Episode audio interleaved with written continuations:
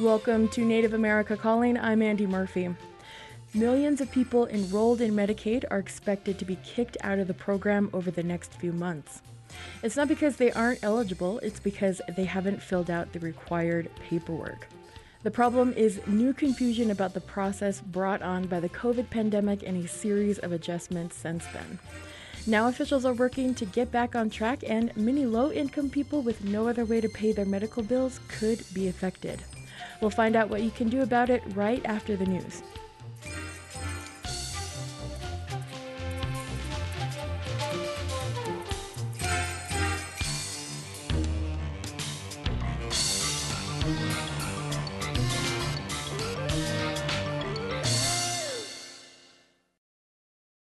This is National Native News. I'm Antonia Gonzalez.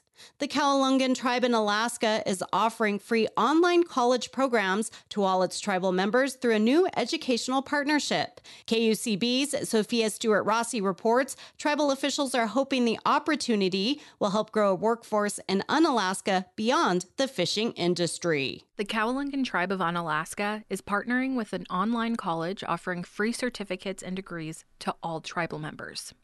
The collaboration is part of the tribe's Workforce Development Pilot Program and offers a range of courses in healthcare, business administration, and skilled trades at Penn Foster College. Tanea Horn is the Chief Operating Officer for the tribe. She says they intentionally chose programs that would support Unalaskans' workforce as the city looks to diversify its economy amid declining crab stocks and other uncertainties in the fishing industry.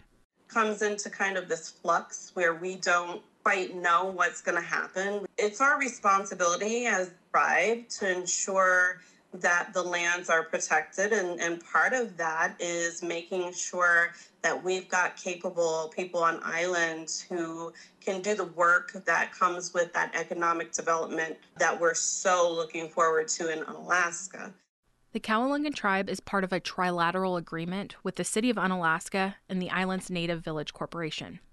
The entities have pledged to jointly address the island's infrastructure needs, and Horn says they're also investing in Unalaskans. We're training people. We're using federal training dollars through workforce development grants, and we're not having to invest in bringing people on the island. You know, it's reducing the operational expenses there are dozens of free online Penn Foster College courses now available to tribal members to help them get a high school diploma, certificates, and degrees. Horn says several people have already enrolled in the college partnership since launching the program late last month. I'm Sofia Stuart-Rasi. The U.S. Census Bureau has a tool called My Tribal Area that organizes information about tribal communities. Emma Van Den of the Mountain West News Bureau explains how it's been received over the years. The tool allows users to search for a particular reservation or pueblo, and it will show information in five categories people, jobs, housing, economy, and education. It aims to make tribal data clear and more readily accessible. Eric Coyle with the Bureau says it's been useful for grant writers. I send them a link to this tool and they just I just get thank yous all around. But not much has changed to the layout since its inception in 2016, besides the updated data. Some data points have large margins of error. And Carolyn Liebler, a professor of sociology at the University of Minnesota, says the census changed their coding for race in 2020, which impacted the numbers it is really hard to make policy decisions when some of the data that you're working with are different over time for reasons that aren't related to what's happening on the ground. Still, Liebler believes it's one of the best tools for accessing American Indian and Alaska Native data. I'm Emma VandenEinde. Tribal leaders and California state lawmakers are set to press top California State University officials Tuesday about returning nearly 700,000 Native American human remains and items to tribes. They're holding a press conference at the state capitol, which will then be followed by a committee hearing on findings from a state auditor's report released in June. Tribal leaders and lawmakers say the university is failing to return the remains, which they say is violating federal and state law. The university's interim president and four other campus representatives are scheduled to testify. I'm Antonia Gonzalez.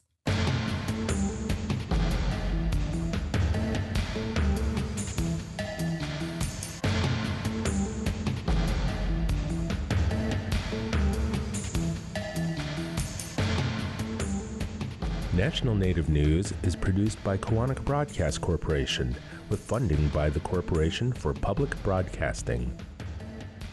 Do you have feedback stories or ideas that you want to share? Now through September 4th, visit online at koahnic.org slash survey to share feedback and be part of defining our future.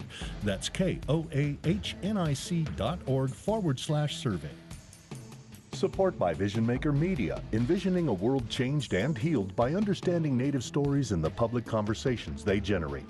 45 plus years of Native stories and Indigenous knowledge through film and media can be found at visionmakermedia.org.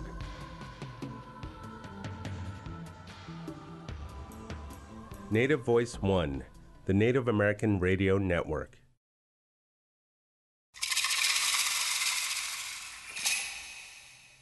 This is Native America Calling. I'm Andy Murphy, sitting in for Shawn Spruce.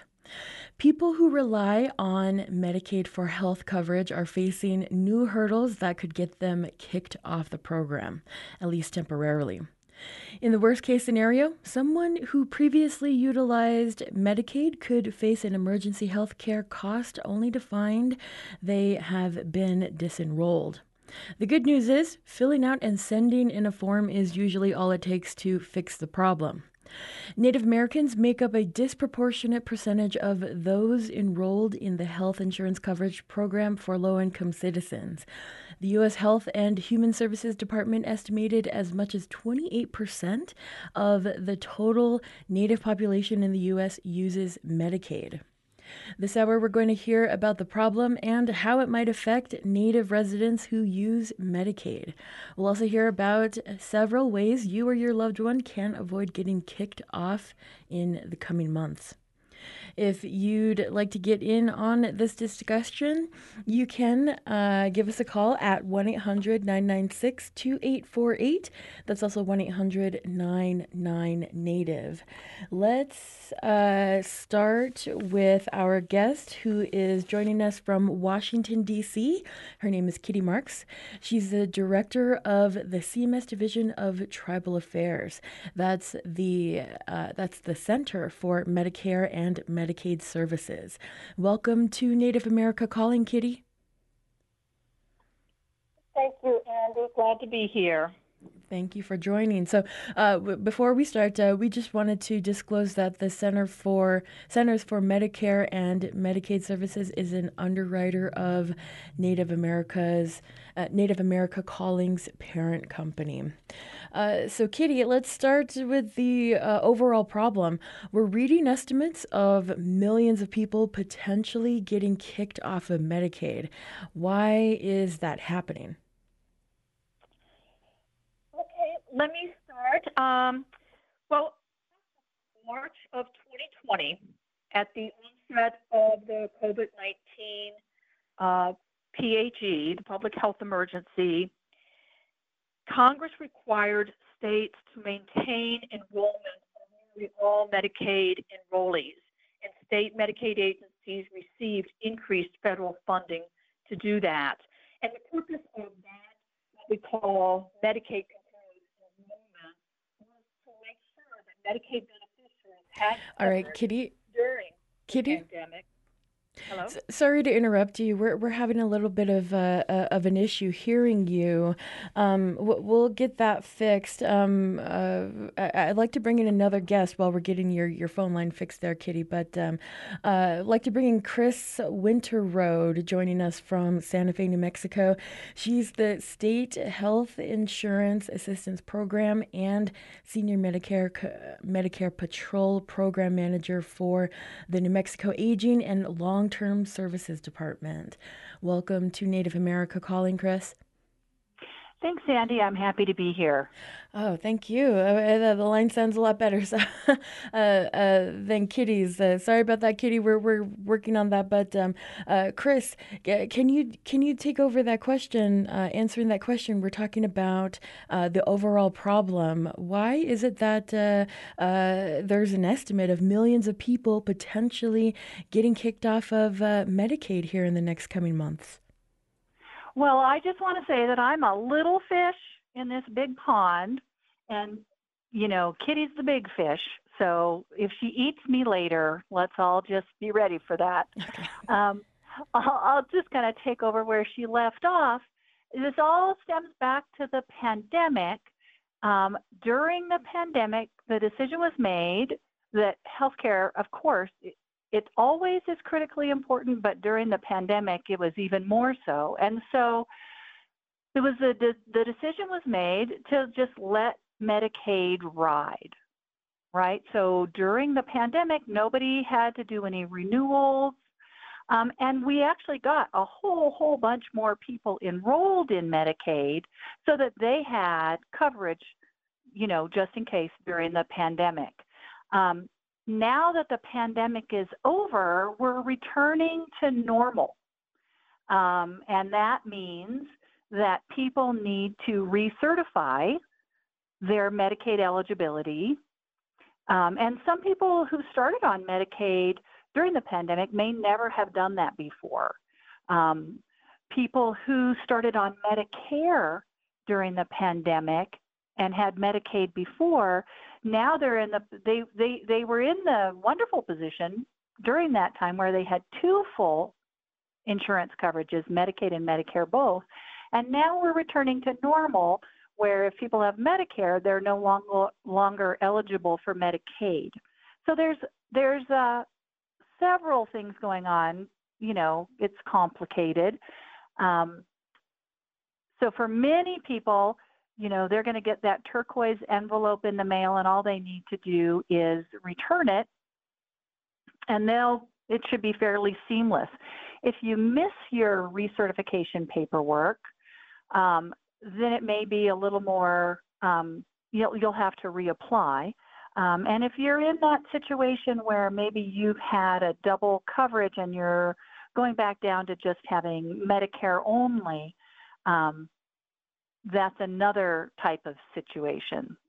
So it's hard to give a general answer when really it is person by person. Got it. All right.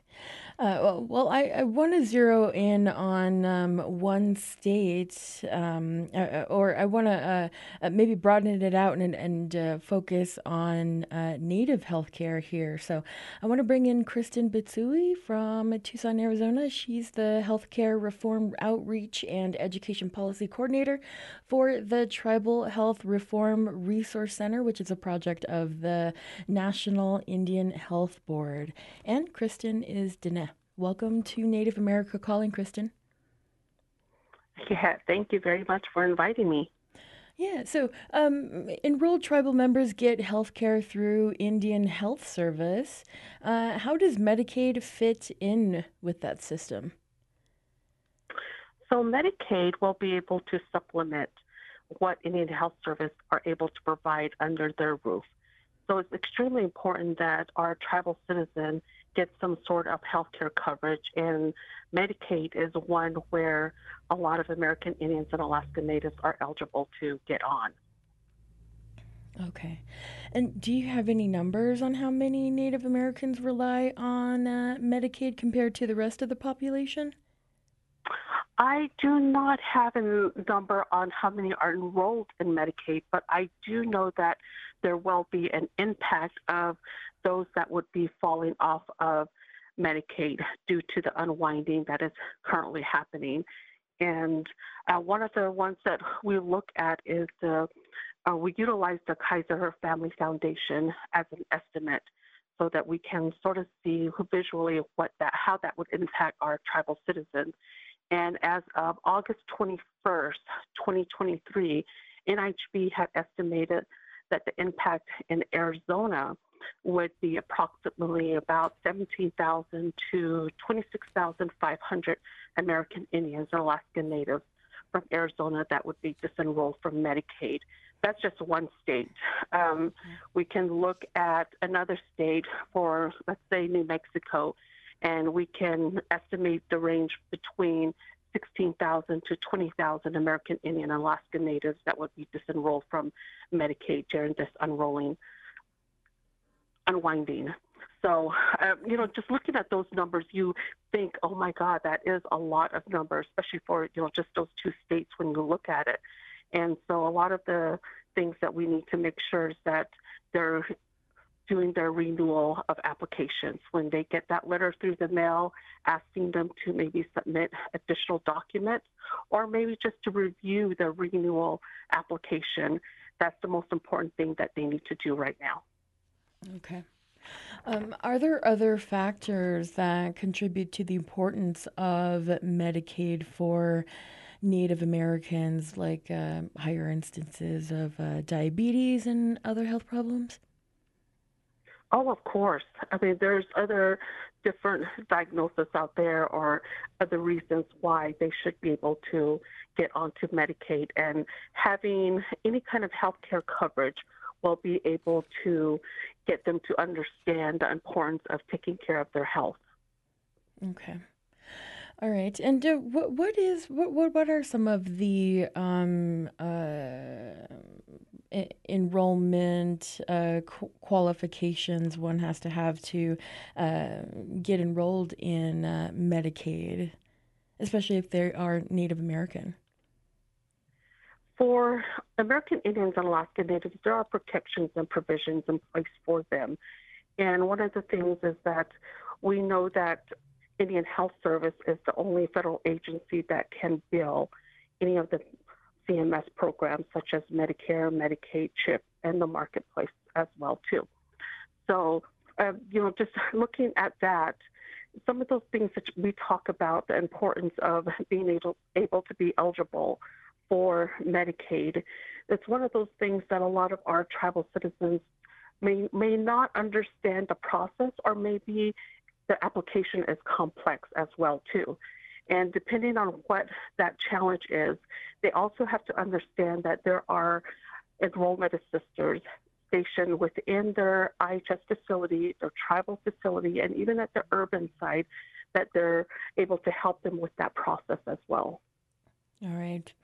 All right. Thanks for that, Kristen. Uh, we'll be back after this break. We're talking about Medicaid unwinding uh, program. Um, thousands, millions of people are estimated to be kicked off the program uh, in the next coming months. And um, here's uh, some information um, that could prevent that from happening, which I think is just a bunch of paperwork. But we'll find out more about that after this break. If you want to join us, have a question about uh, Medicaid, we're at 1 800 996 2848.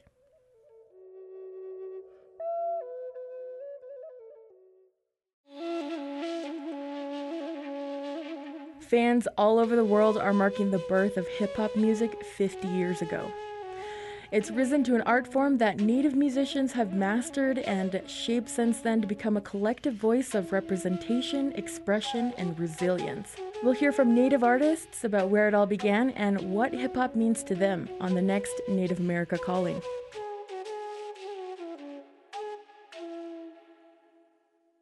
Support for this program provided by Vision Maker Media, who envisions a world changed and healed by understanding Native stories and the public conversations they generate. Nurturing the next generation of storytellers with courage, generosity, creativity, respect, and commitment. 45 plus years of Native stories and Indigenous knowledge through film and media can be found at visionmakermedia.org, whose slogan is Together We Are Vision Makers. Thanks for tuning in to Native America Calling. I'm Andy Murphy. We're hearing about some new obstacles for people on Medicaid. Officials predict tens of millions of people will be kicked off of the health care insurance for low income people in the next coming months. If you have a question or insights, let us know by calling 1 800 996 2848. That's also 1 800 99 Native. I want to bring in Kristen Marx right now, uh, Director of the CMS Division of Tribal Affairs. That's the Centers for Medicare and Medicaid Services. All right, Kitty, uh, is there any chance for an extension or any method for uh, exp- um, expediting re enrollment for people um, in a, a desperate situation? Um, I'm not sure if I understand your your question. What we're trying to do right now is to make sure that people are aware of the Medicaid unwinding process and to look for uh, Medicaid renewal letters that states will be sending out. They're in the process of sending those out now. And for individuals that receive those letters where states are requesting additional information to return that letter to their state Medicaid agency or contact their local Indian healthcare provider, whether it's IHS, the tribes, or an urban Indian organization, so that they complete the renewal process and are not terminated by Medicaid. Got it. Okay, but uh, um, are some people? Um, is there an exception for some people, or uh, do some people have a longer time to uh, return those letters, or is there like an extension they can file? Um, no, there's not really an extension. I mean, if for some reason the individual needs more time, they should contact their state Medicaid agency um, because the state does have to make a couple of attempts before they can terminate.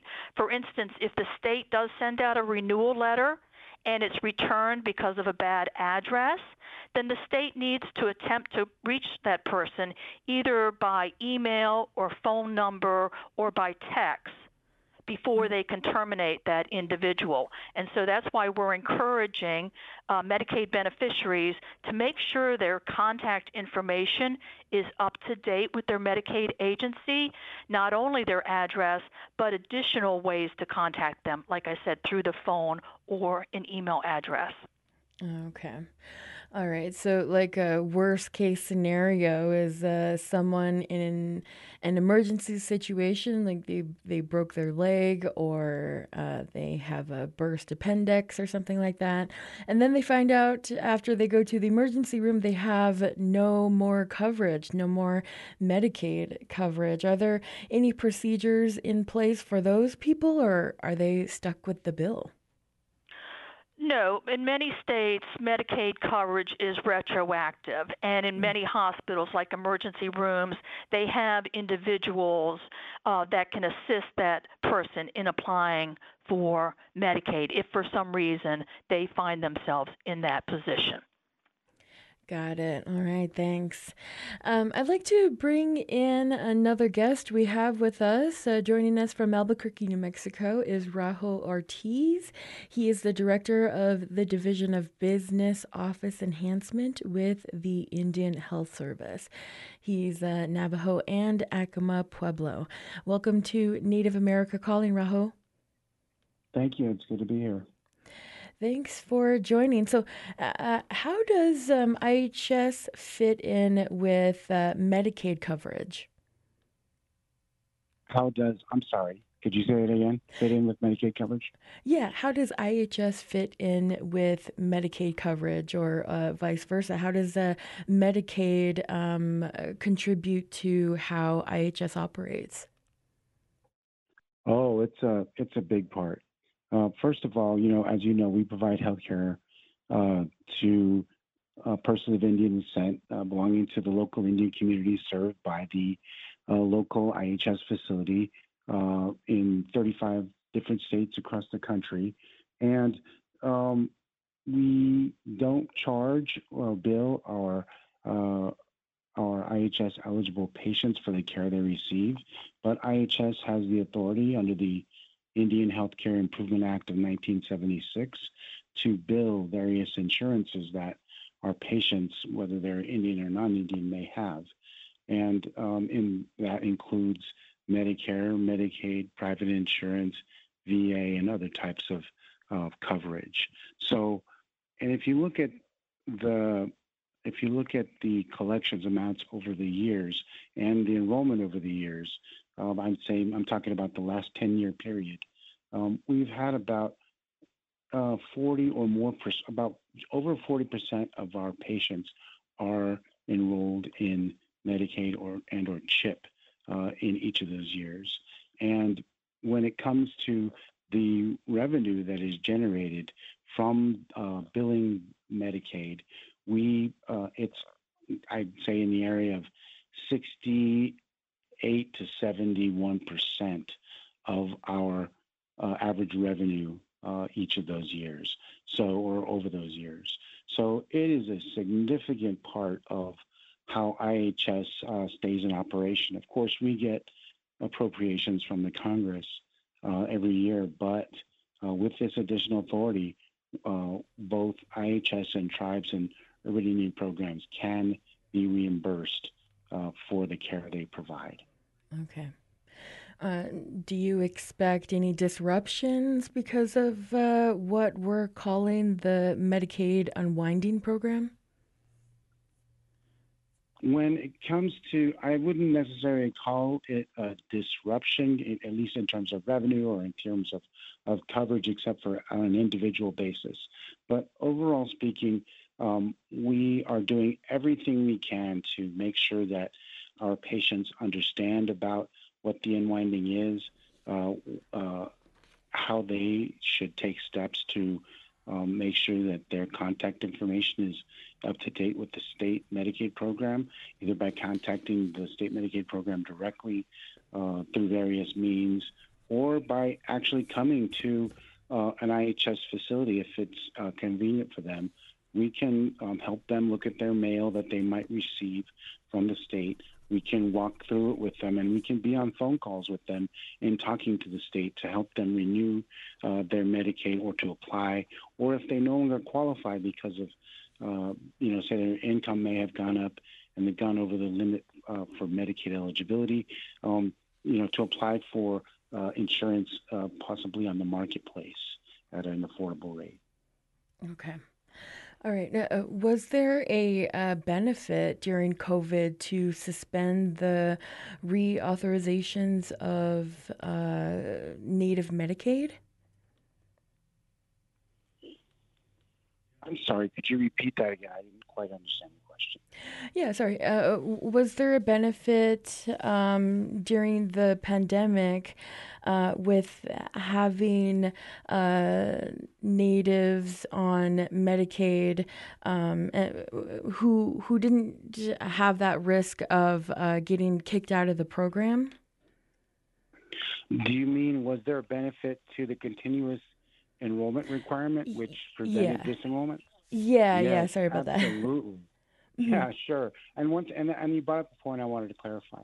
As I said before, IHS neither bills no charge, and in fact is prevented by law, the same Indian Healthcare Improvement Act, from um, from passing charges on to our American Indian and Alaska Native uh, beneficiaries.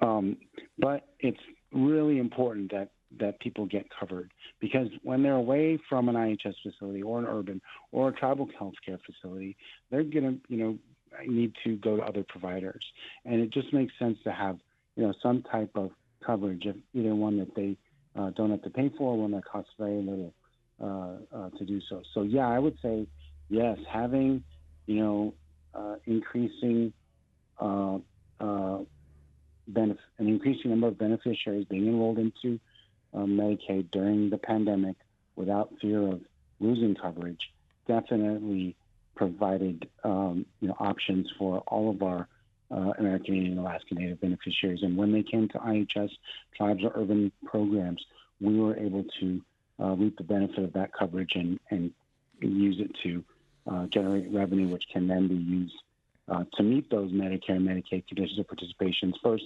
and then later to uh, serve healthcare purposes uh, for the for any of those agencies. Okay. All right. So um, within IHS, about um, uh, you know about uh, what what age uh, do um, folks maybe uh, are encouraged to uh, apply for Medicaid?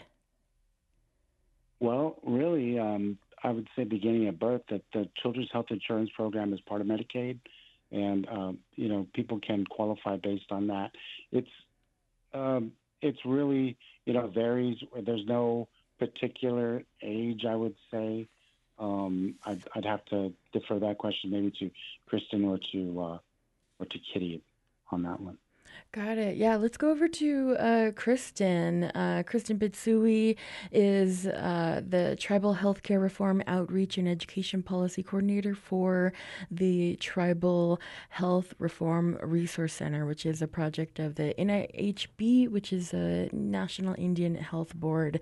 Uh, Kristen, um, uh, Raho uh, was I asked a question of Raho about um, age, you know, about uh, uh, do you know how um, uh, maybe the demographics are spread out? How how many maybe young people are on Medicaid? Okay, so I do know he is correct that it does start at birth, ah. and um, you know as soon as they're born, if the mom is on Medicaid, it is that's when they start being able to be eligible for Medicaid. So it does start right at birth. Um, okay. And you know the filter. I get. I think that's one main thing that a lot of our American Indians and Alaska Natives, um, the females that are pregnant, to let them know that it is good to get on Medicaid while they're pregnant. That way, when um, they have their baby, then the baby will be covered under Medicaid. Mm, all right. We also heard uh, Raho say that uh, about 40% of IHS patients are enrolled in Medicaid. Uh, do you expect more disenrollments for Native residents than others?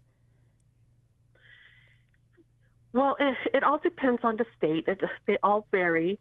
And then also probably will depend on our enrollment assisters that are located in each of the facilities and how they are able to uh, do their outreach and also give out that information about updating their address and as well as making sure that they do renew their application. Okay. All right. And, um, you know, uh, most states expanded Medicaid coverage under the Affordable Care Act. Do you know if that made any difference in health in outcomes for Native Americans or anyone else? Oh, absolutely. Medicaid expansion has done wonders for the revenue when it comes to the IHS facility and probably all three, the IHS, the tribal and the urban side. And you know that that third party revenue that stays with that facility, they're able to get other services like maybe hiring other professionals, getting equipment, getting other needs. And a lot of the facilities that I have visited, they have purchased equipment where maybe they get referred out for because they don't have that equipment within their facility. But through the expansion and getting that revenue from that, they were able to purchase these additional equipment so that they don't have to be sending their patients out, and then they're preserving that purchase referred care funds as well. Okay. All right. I'd like to uh, bring in a caller we have on the line with us right now. Nicole in Gallup, New Mexico, listening on KGLP. Hey, Nicole. Hey, yeah, hey, Kristen, and a co-worker, and Chef. I have a question for you. I really need you to clarify it for once and for all, because I'm darn sick and tired of not of going to Indian health, uh, care and not certain, cert, uh, signing that paper that they tell us to sign. My question, first question is, now the federal government, is it true or not that they have a treaty obligation to provide excellent health care services to every Native American, Alaska Native American in the country.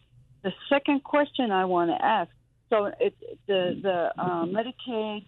Okay, I'm just now 66. I am just not used to this Medicaid, Medicare, whatever. I'm getting used to it. Now I'm finding out that I might be dismissed from it. It's very worrisome because I'm going to have surgery pretty soon, and I don't want to have to pay fifteen thousand dollars in the mail when they say, to "Well, you owe this much money now." You know, how am I going to pay for that? And then how come you guys don't list how much a dental root canal costs? How much? How come you guys don't list publicly to you know um, how much anything costs? So I would be most appreciative to know if I had to pay this healthcare service out of pocket. I would be so thankful for it. Thank you, Kristen. Shahar. All right, uh, Kristen, um, does the trust responsibility play into what we're talking about with Medicaid? You know, Medicaid, you know, this is one question I think everybody always has, and especially when it comes to being able to get coverage or the reason why you should apply for Medicaid. And I think one thing that you always have to understand is that the IHS facility is underfunded, and you know I think everybody knows that. And the the Medicaid is probably one way that meets that responsibility of the when we talk about trust responsibility. And so, you know, that supplements and whatever revenue that comes out from being able to bill Medicare, Medicaid, Children's Health Insurance Program, or the marketplace, and brings that back into your facility, that is able to help those that probably might not be able to get on Medicaid, for instance, you know, if it's because of them being over income. So yes, that, you know that is one question that always comes up all the time. Right, right. And I think the other part of her question was about um, the costs. I mean, is that a, a common complaint you're also hearing about? Well, you know, medical services is always going to be pretty high, mm-hmm. depending on you know what that's going to be. And you know that's something that I guess when you go to an IHS facility or maybe a you know tribal facility, a lot of our tribal citizens they don't see a bill they don't get told to pay anything out of pocket, no co-pays, co-insurance, or anything like that. And so when they do get referred outside of their facility, that's when they will see some sort of bill in that instance, and then that, that's what they want help with. But there really isn't, um, you know, I, I've seen certain um, patient benefit coordinators think creatively of trying to be able to explain, Hi, you know, Kristen? making sure that they have that bill. Yeah. Hey, Kristen, sorry, we're, we're, we're going to go to a break. We'll be right back. Did you know that there could be a silent killer inside your home? You may know it carbon monoxide. It's a poisonous gas that can't be seen or smelled, yet it can kill a family in a matter of minutes. You can protect yours by installing carbon monoxide alarms throughout your home. Find more on the dangers of carbon monoxide and additional safety information at cpsc.gov. Support by the U.S. Consumer Product Safety Commission. We're glad you tuned in today to Native America Calling. I'm Andy Murphy. Do you rely on Medicaid for health care coverage? Are you sure you're still enrolled? Medicaid users need to take action to make sure their coverage remains current. You can join a conversation by calling 1 800 996 2848. That's also 1 800 99 Native. Um, Want to go back to Kristen Bitsui from the Tribal Health Reform Resource Center of the National Indian Health Board. Uh, Kristen, we, we, before the break, you were talking about uh, uh, uh billing. Um, IHS patients typically don't see uh, a bill or, you know, and I think you were also mentioning that, um, you know, that's probably one of the reasons why uh, prices aren't really discussed uh, up front. Uh, can you continue? Uh, yes, absolutely. Yes. A lot of the patients that get seen at uh, the IHS or the tribal facility most likely don't see a bill coming through to them, so they don't get to see how much it costs for their visit until they get referred out of the facility. Then those providers, those specialty providers that they got referred out to, that's probably the time when they'll be able to see it in that way as well too. So that's probably one of the reasons why she is not able to get a pricing on what it would cost uh, for any kind of services out there. Got it. All right. Uh, let's actually go over to uh, Raho with the IHS. Uh, Raho, wh- what is your response to the caller? She seemed she w- she seemed uh, uh, kind of frustrated with the system. Was uh, afraid that um, maybe she would have to pay for an upcoming procedure if uh, she loses her Medicaid. What's your response? Well, I just want to reassure the caller that IHS, as I indicated before, by law, uh, for those direct care services we provide, Uh, those are services directly in our hospitals and clinics and health stations.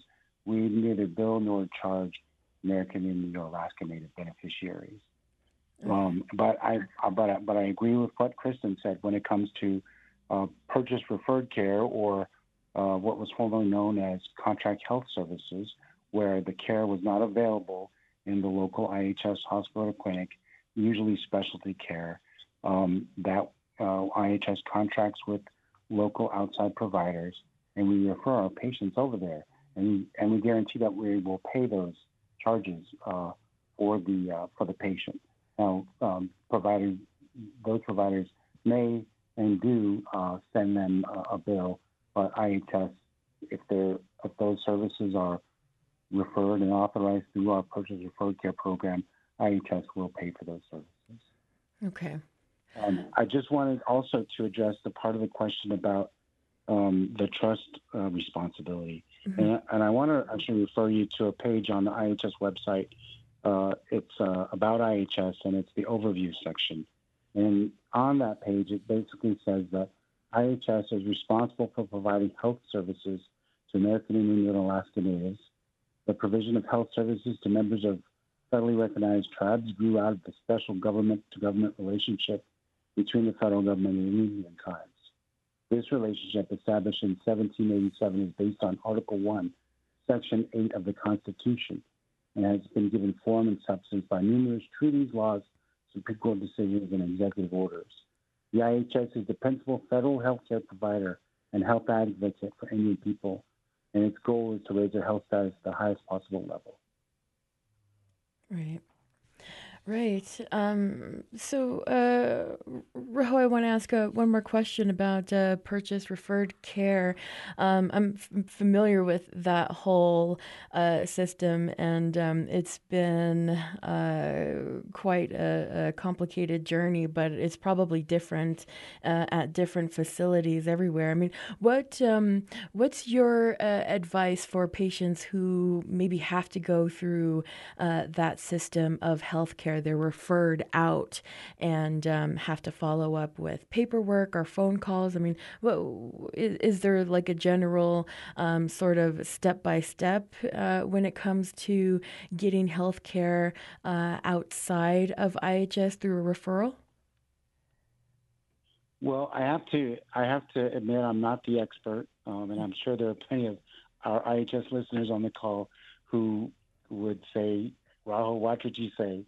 But I want to say, you know, it's I, I would really say it as a common sense thing, which is for me as an individual who has health problems like anybody else, I have to keep keep track of where you know my doctors are, where uh, what prescriptions I have, what you know what procedures are next, what I have, you know what I need to schedule, what in- information I need to bring to the appointment, um, and sometimes that does in- involve proactive calling or or messaging my provider uh, or my uh, uh, my health coverage and asking questions and saying, you know, is this what's supposed to happen? But there are in the local facilities um, staff. Uh, we refer to them as patient benefit coordinators, and their particular uh, function is to assist all of our patients with understanding their coverages, including PRC, so that when they do need to use it, they can be informed on how to do it and how to do it in a way that makes sure that it works correctly. We want to make sure that anybody who um, comes to IHS is, uh, whether they have coverage or not, is offered the ability to apply for coverage. And if they do get that coverage, then we can bill that for the direct services we provide. If they uh, do need to get referred out, we can also bill that coverage. Uh, if it, uh, we can also bill that coverage. And um, when it comes to PRC, every time we have somebody who's covered, that, as Kristen mentioned earlier, that preserves those PRC dollars for additional patients. Now, I'm no clinician either, and I can't say how, how the health outcomes have improved, but I can tell you that you know every dollar that is saved by someone who's covered by Medicaid or Medicare or some other insurance um, gives someone else another op- an opportunity to use those PRC dollars uh, for providers uh, on the outside. All right.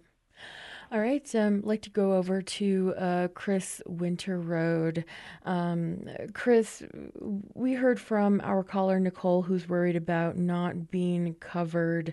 Uh, are you hearing that from others in New Mexico, and uh, what do you say to them?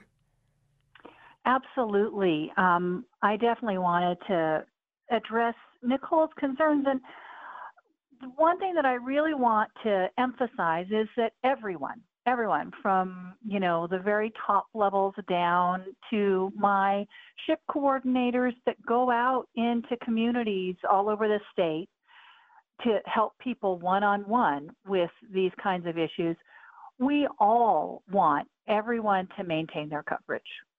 Um, during the pandemic we reached the lowest level of uninsured in history for our country and that's good for everyone so the goal really is to keep as many people covered as possible.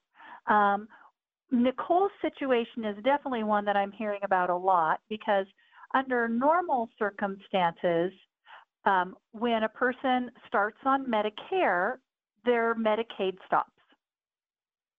Um, because, you know, the, most people don't need two full insurances at the same time. Um, there are rare cases where that happens if somebody needs caregiving, um, but those are handled on a case by case basis.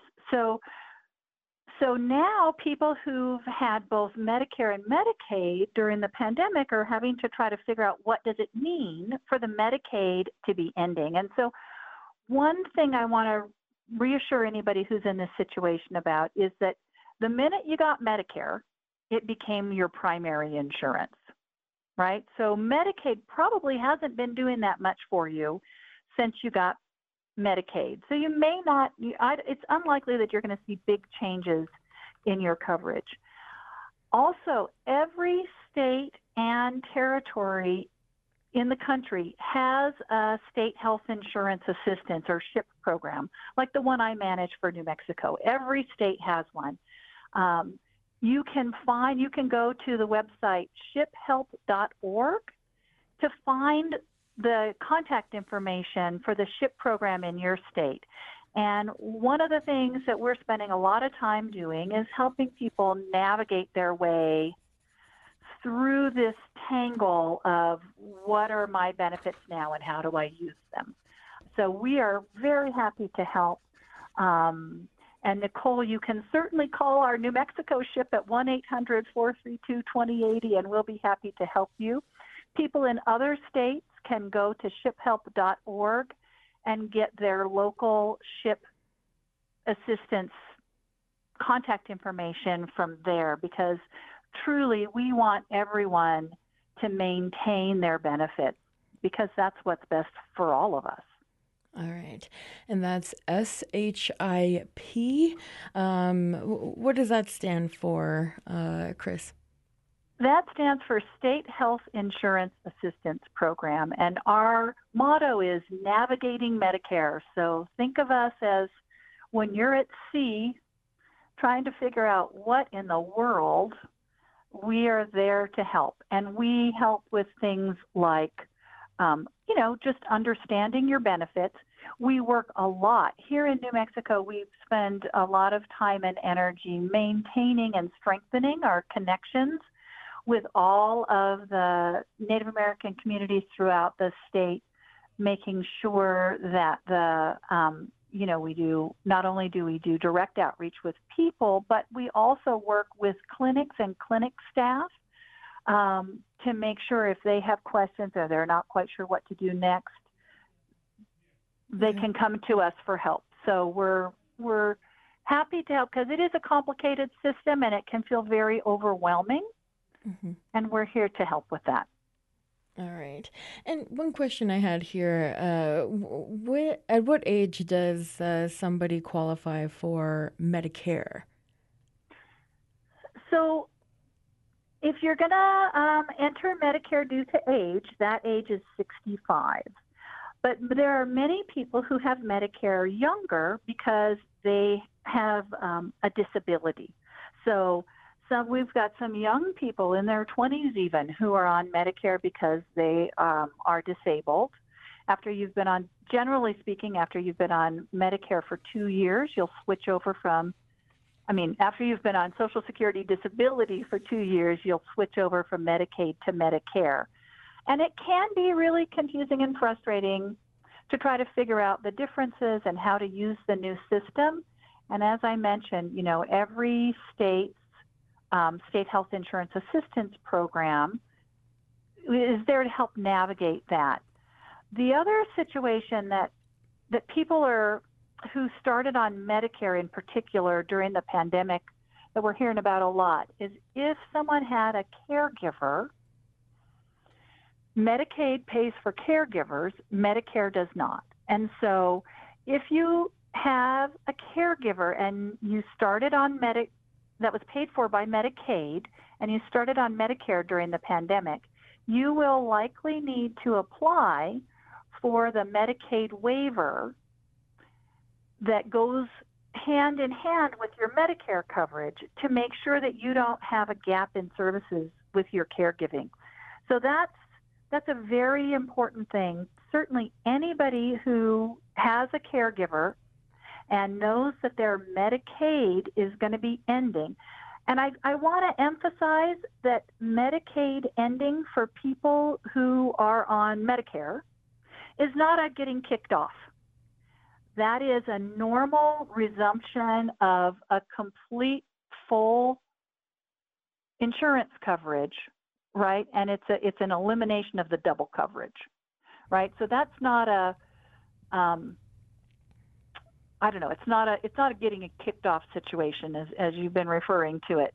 It's really a returning to a normal situation. And there are many Medicaid programs that help make Medicare affordable for people on a limited income. And again, your your benefits staff at your local Indian Health Services clinic or your SHIP people in your state will be able to help you make sure you have all the benefits that you are eligible for because we really, really, you know, want people to have everything that they're qualified for. All right. All right. Um, all the uh, links uh, folks mentioned today will be on our website as well, nativeamericacalling.com. Uh, Chris, I have one more question for you uh, before we close out. Um, what other reasons would a person be kicked off of uh, Medicaid coverage? Uh, it's not just um, missing the paperwork, right? Well, sometimes um, you may no longer be eligible if your income changed because Medicaid is an income eligibility program. So there may be that type of situation. Um, and then, of course, there is, as I mentioned, the normal, um, no longer being eligible for Medicaid because you now have Medicare as your primary insurance.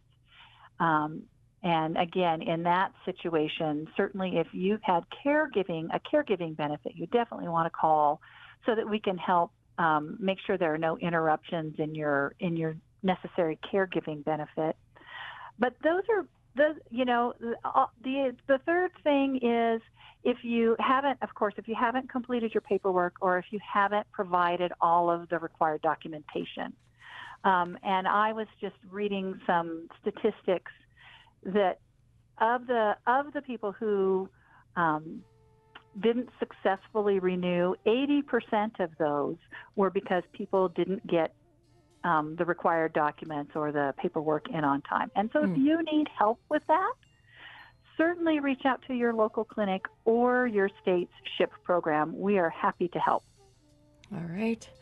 All right, seems there's a lot of resources out there, a lot of answers for your questions about Medicaid. Um, but, you know, that is all the time we have for today's show. And I wanted to uh, thank my guests we had on uh, Kristen Bitsui, Kitty Marx, Raho Ortiz, and Chris Winterrode. I'm back again tomorrow when we will be marking 50 years of hip hop with some of the landmarks over the last half century with Native artists. I'm, An- I'm Andy Murphy. Do you want to start? manage, or grow your small business? The U.S. Small Business Administration can help. SBA is one of the best allies. It's a great partner with financial tools, educational tools. They are really there to help you to be a better entrepreneur and a better business leader. For your small business needs, go to sba.gov/start. All SBA programs and services are extended to the public on a non-discriminatory basis. Support provided by Amerind. Amerind is 100% tribally owned and partners with tribes and their businesses to provide affordable commercial insurance coverage, protect tribal sovereignty, and strengthen Native American communities by helping to keep dollars in Indian country. Information about property, liability, commercial auto, and workers' comp available at amerind.com. That's A M E R I N D.com.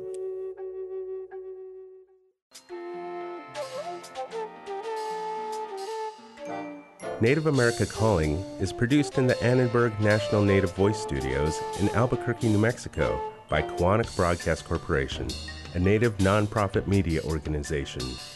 Funding is provided by the Corporation for Public Broadcasting with support from the Public Radio Satellite Service. Music is by Brent Michael Davids. Native Voice One, the Native American Radio Network.